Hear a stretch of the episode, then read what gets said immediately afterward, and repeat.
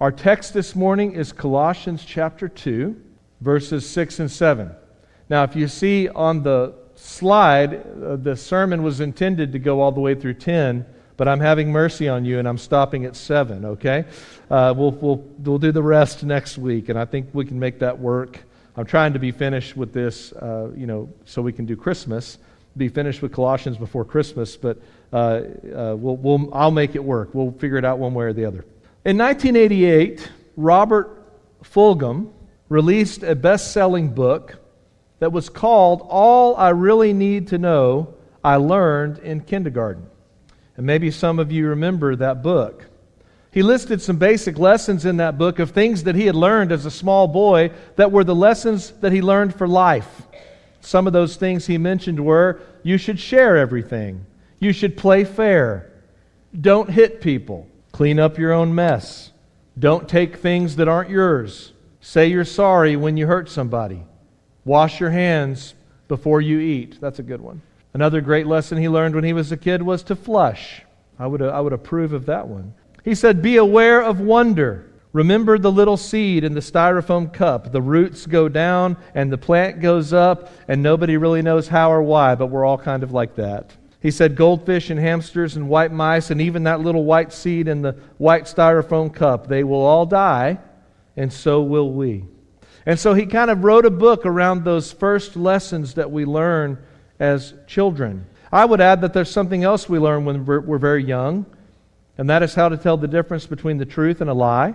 I was listening to a podcast this week, and Mark Dever made a comment about Western culture, and he said, speaking about social media and the things that seem to distract us and teach us and talk to us and shape us, and he said something I think is very true. He mentioned that we often allow people to reach into the most irrational parts of our minds and control us. And it's almost as though we change and we find ourselves changing from maybe who we used to be into who we are now. And we stop sometimes and look in the mirror and we see how blurry things have become. And we're not quite sure what is this Christian life I'm living? What's happening to my heart? Well, there's nothing new under the sun. As we grow older and grow wiser, even as we grow in Christ, we become more and more susceptible to the original garden lies. What were the original lies in the garden? Number one, God is not telling you the truth. Number two, He's holding back information from you because He doesn't want you to be like Him and you can't trust Him. Well, we know those are lies, right? God is telling us the truth. He's not holding anything back from us, and He does want us to be like Him. And as believers in Jesus, we're bombarded with lies every single day, and those lies seize us and they fill us with doubts about whether following Jesus and obeying Jesus is really the best way to live. Well, how do we combat that? In these verses, verses 6 through 10, Paul is going to address both things. How should we live, and how should we avoid being held captive by lies? So, this week, how do we live? And next week, how do we avoid being held captive or taken captive by lies, by earthly philosophies that would pull us away from a true belief in Jesus Christ? This morning in our text, in these two verses, 6 and 7, we are encouraged to go back to born again kindergarten, so to speak. As Baptist theologian A.T. Robertson summed it up many, many years ago, as he was commenting on these verses, he said, Colossians chapter 2, 6 and 7 teaches us to stick to the first lessons in Christ. Stick to the first lessons in Christ. When things get blurry, when you're not sure what to do, how to live, what to believe, go back to the first lessons in Christ. So, verse 6 talks about receiving Christ, verse 7 talks about walking in Christ. So, those are the two points for the sermon receiving Christ and walking in Christ. Verse 6 says, Therefore, as you received Christ Jesus the Lord, so walk in him rooted and built up in him and established in the faith, just as you were taught, abounding in thanksgiving. Verse 8, that we'll do next week, says, See to it that no one takes you captive by philosophy and empty deceit, according to human tradition, according to the elemental spirits of the world, and not according to Christ. Remember, Paul is concerned with these Christians. He's never met them. And these Christians were in danger of being thrown off course by false teaching that did not line up with the true gospel of Jesus Christ. Paul's message in this book has largely been focused on giving instructions and then also telling these people how their response to the false teaching has made him rejoice. So he's saying, Don't fall for it, don't fall for it, don't fall for it. But everything I'm hearing says you're not falling for it. And so I'm rejoicing that you're standing firm in your faith. So Paul has just said, I'm happy to hear the news that you are staying on course and that you are standing firm. So then in verse 6, he says the word therefore. And therefore, when you see that in the Bible, is always a transition. It marks one uh, thought, and based upon that one thought, we're moving to the next thought, a, a new section. And so Paul is saying, Y'all are striving. Y'all are reaching for Jesus, just as we talked about last week. And now he's saying, keep going and keep going every step of the way. Sometimes we need to hear that, don't we? Sometimes we need to hear we've been striving and going and working for Jesus, and we've been doing this for so long, and sometimes it feels like we're doing this and nothing's happening, nothing's changing. Uh, we're getting no uh, uh, uh breakthrough. everything just seems the same. And sometimes that's the point. Just keep going. Uh, sometimes you're not going to see change for long periods of time. Just keep going. And so he's, Paul's telling them, don't stop, don't quit. And so he points them back. In verse 6, he says, Just as you received, and he says it interesting, he doesn't say Jesus Christ the Lord, he says, Just as you received Christ Jesus the Lord, so walk in him. How do we receive Christ Jesus the Lord? Think back to when you received Christ Jesus the Lord. I'm looking out here at this full room, and we have a great group of people here today, and I know many of your stories about how you came to Christ Jesus the Lord. For many of the younger ones in here, I was there when you received Christ Jesus the Lord, maybe at a VBS or a summer camp or in my office having a conversation with your parents. But think back to how you received Christ. Do you remember when you trusted in Jesus? Do you remember when you were baptized? How did you receive Jesus?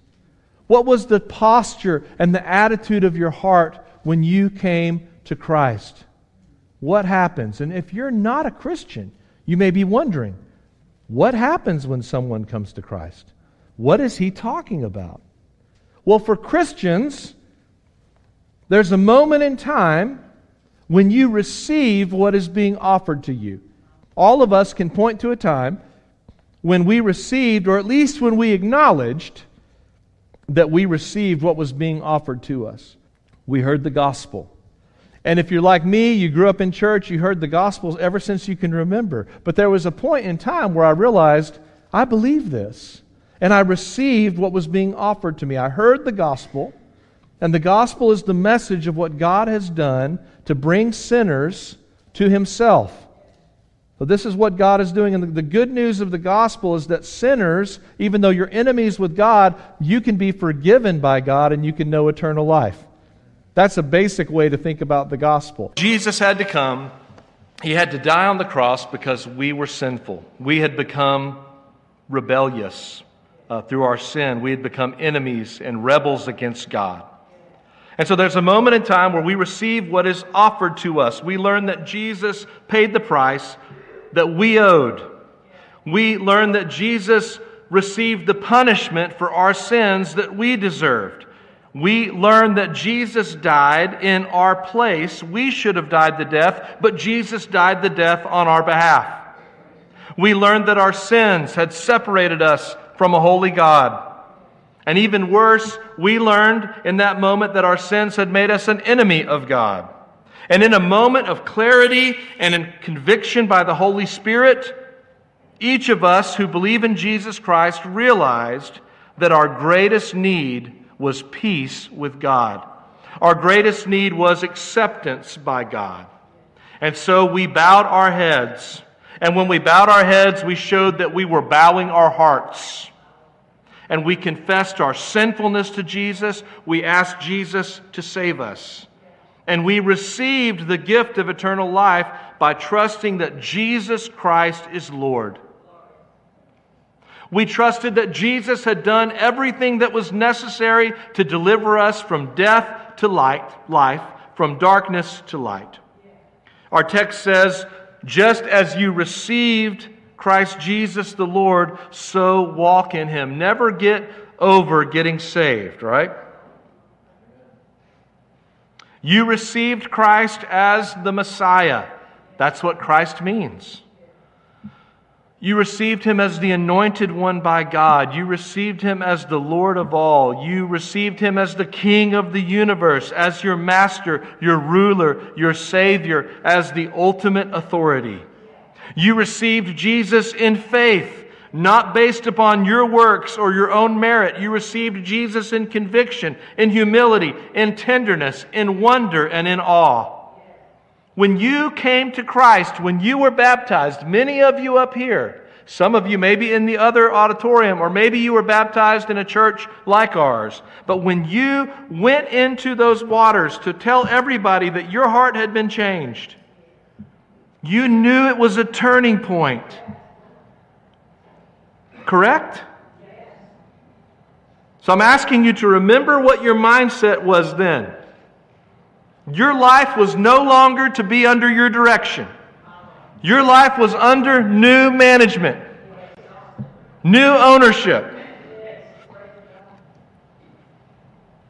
And so when we're thinking about that, if that was not your experience, you may not be a Christian. But if that was your experience, and we're thinking back to that time, just as you received Christ Jesus the Lord, so walk in Him. Are you walking in Him the same way you received Him? What it means to walk in Him, what it means to be in Christ, is a huge biblical concept. And you can spend much time studying what it means to be in Christ. But I think we all kind of understand what it means. I don't think it's as complicated as some people make it. 1 John chapter 2 verse 6, John makes it very easy to understand. He says, "Whoever says he abides in him ought to walk in the same way which he walked." Being in Christ means that my life has been folded into the life of Christ. And the life Christ lives is the life, or the life I live now is the life of Christ. So at the very least, one who says he abides in him. Whether he understands much else about what it means to be in Christ or not theologically, he knows that to be in Christ means if he walks this way, I follow him. If he walks this way, I follow him. I ought to walk in the same way he walks. And he walked. Walking is a normal way to get around. Walking is very normal, isn't it? When we see somebody running, we think, where are they going? But when we see people walking, we don't really think anything of it. It's normal, it's ordinary. It's just one step in front of the other over and over and over and consistently over and over and over again until we reach the destination. So, in your normal life, that's the day to day life. Live like Jesus lived. How do we know we're living in Christ? How do we know we're walking in the way Jesus walked in our normal life? I read somewhere a, writer said, You can tell uh, what kind of life you're living in the normal, ordinary phase when you hit your thumb with a hammer. When you're squeezed like that, what comes out? What kind of attitude comes out will tell you whether your heart is walking after Jesus Christ or not. When we're squeezed, what comes out? I heard a man talking last week about the agenda of Jesus. He said, Jesus has an agenda. And when we walk in Him, the agenda of Jesus is our agenda. Are you living out the Jesus agenda? Paul expounds on what this looks like in verse 7.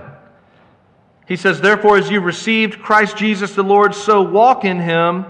And then you can underline these words rooted and built up in him and established in the faith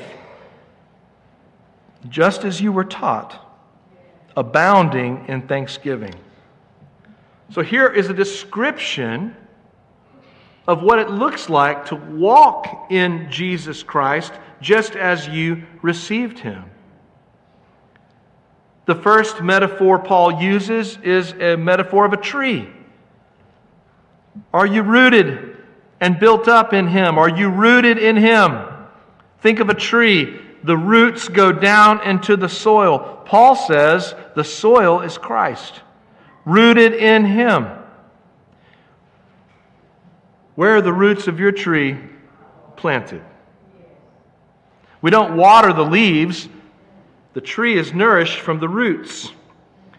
Was an amazing thing when we did the wedding over in uh, San Jose. Is that where we were? San Jose, California. And they have some of the redwoods in a forest there in San Jose. I don't think they were the tallest ones in the world, but they were very tall. And what was interesting about looking at that redwood forest and those enormous trees was that as you beheld the trees from miles away, you could make out individual trees because that's how large the trees were. It was astounding to, to, to, see those trees from far off. And then it was more amazing to stand at the trunk of one of those giant trees. Th- three people could not wrap their arms around those trunks, and you would look up and it just seemed like they stretched up into the heavens. Now, they say about those trees that their, their roots will go up to 100 feet away from the trunk. They are rooted uh, so deeply into the soil there. And we are to be deeply rooted and nourished and planted in Christ. I want to be one to say, My roots are in Christ and they go deep. So I can draw nourishment from Jesus in my time of need. Are your roots drawing nourishment from Jesus, or are you planted somewhere else? Are you drawing nourishment from something else? Is Christ the source of your strength? Is He your hope? Is He what you're living for? Is He your all? Is, is He the best, as our song said? Or are we looking to something else to satisfy? And we know there's true satisfaction nowhere else. True satisfaction is only in Christ. So we need to be rooted in Christ. And then he moves to a different metaphor where he talks about building. He says, next we should be built up in Christ. Are you being built up in Christ? What happens when we see buildings being built? Well, they start with a firm foundation, don't they? Every building must start with the firm foundation. And then what do people do when they have the foundation? They begin to add to it. It's amazing to watch a house come together as things are added to that foundation. They add uh, the wooden studs, they frame the house. They add walls, they add the sheetrock, they add the electric, they add the plumbing. Then they put the bricks on, brick by brick, adding to the, the bricks that are there until they get to where they put the roof on and the house is completed.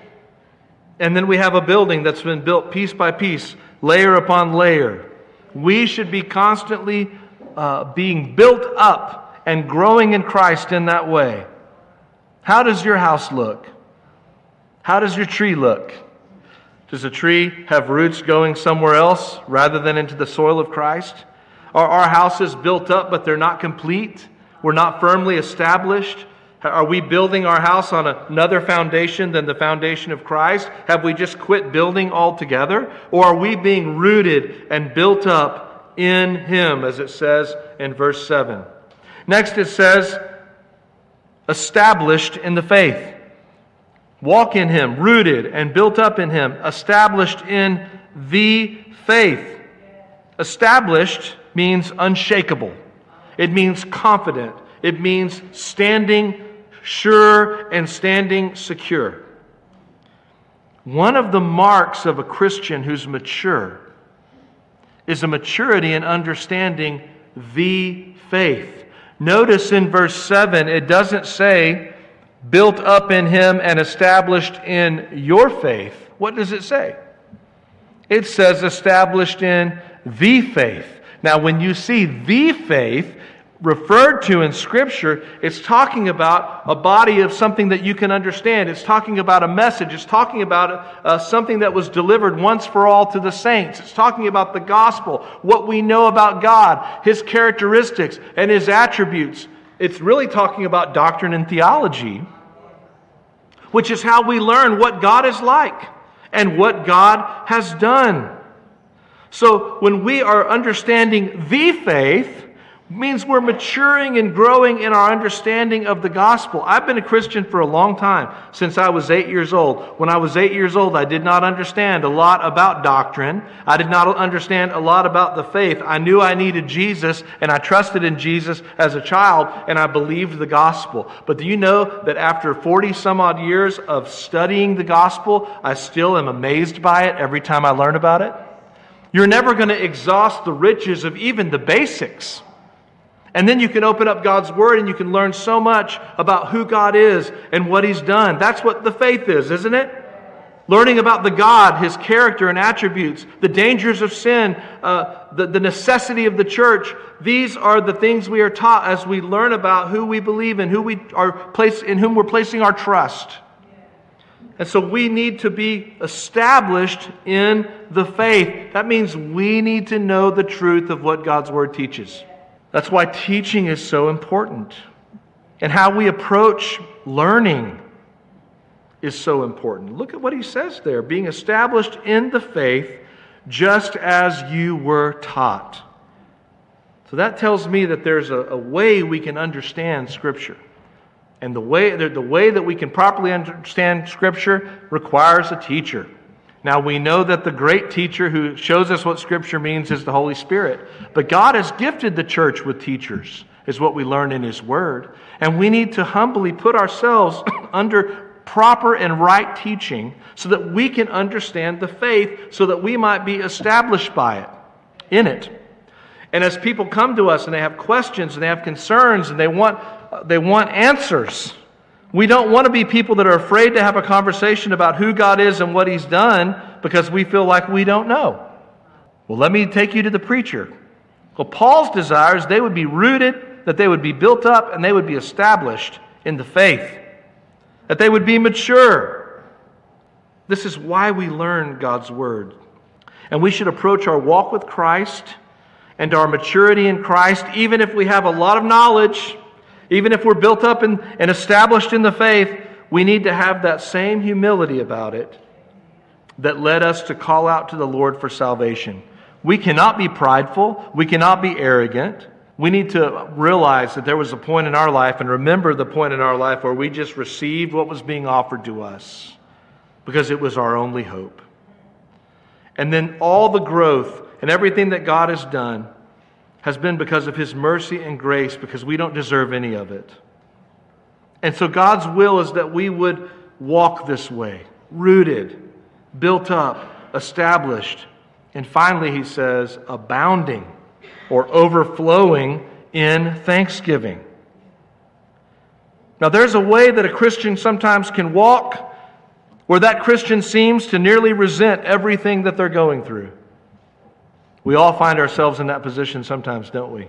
Or we approach everything with a negative attitude. We're taught here that to walk in Christ in the way that we received Christ requires us to abound in thanksgiving. Have we ever been more faith, uh, thankful than when we heard the good news of the gospel and we realized what God has done for us? We realized where we were heading, and now we realize we're heading the other way. Have you ever been more thankful because you didn't do anything to earn or deserve that? That same gratitude we had when we came to Christ Jesus is the same gratitude we should walk the rest of our lives with. So there's a way we can walk in this world and resent everything that we're going through, or we can walk in a way that demonstrates praise and thanksgiving to the Lord. John MacArthur, in his commentary, points out that our thanksgiving and praise complete the circle. The Lord has given us so much. The Lord has done so much for us. The Lord continues to do so much for us.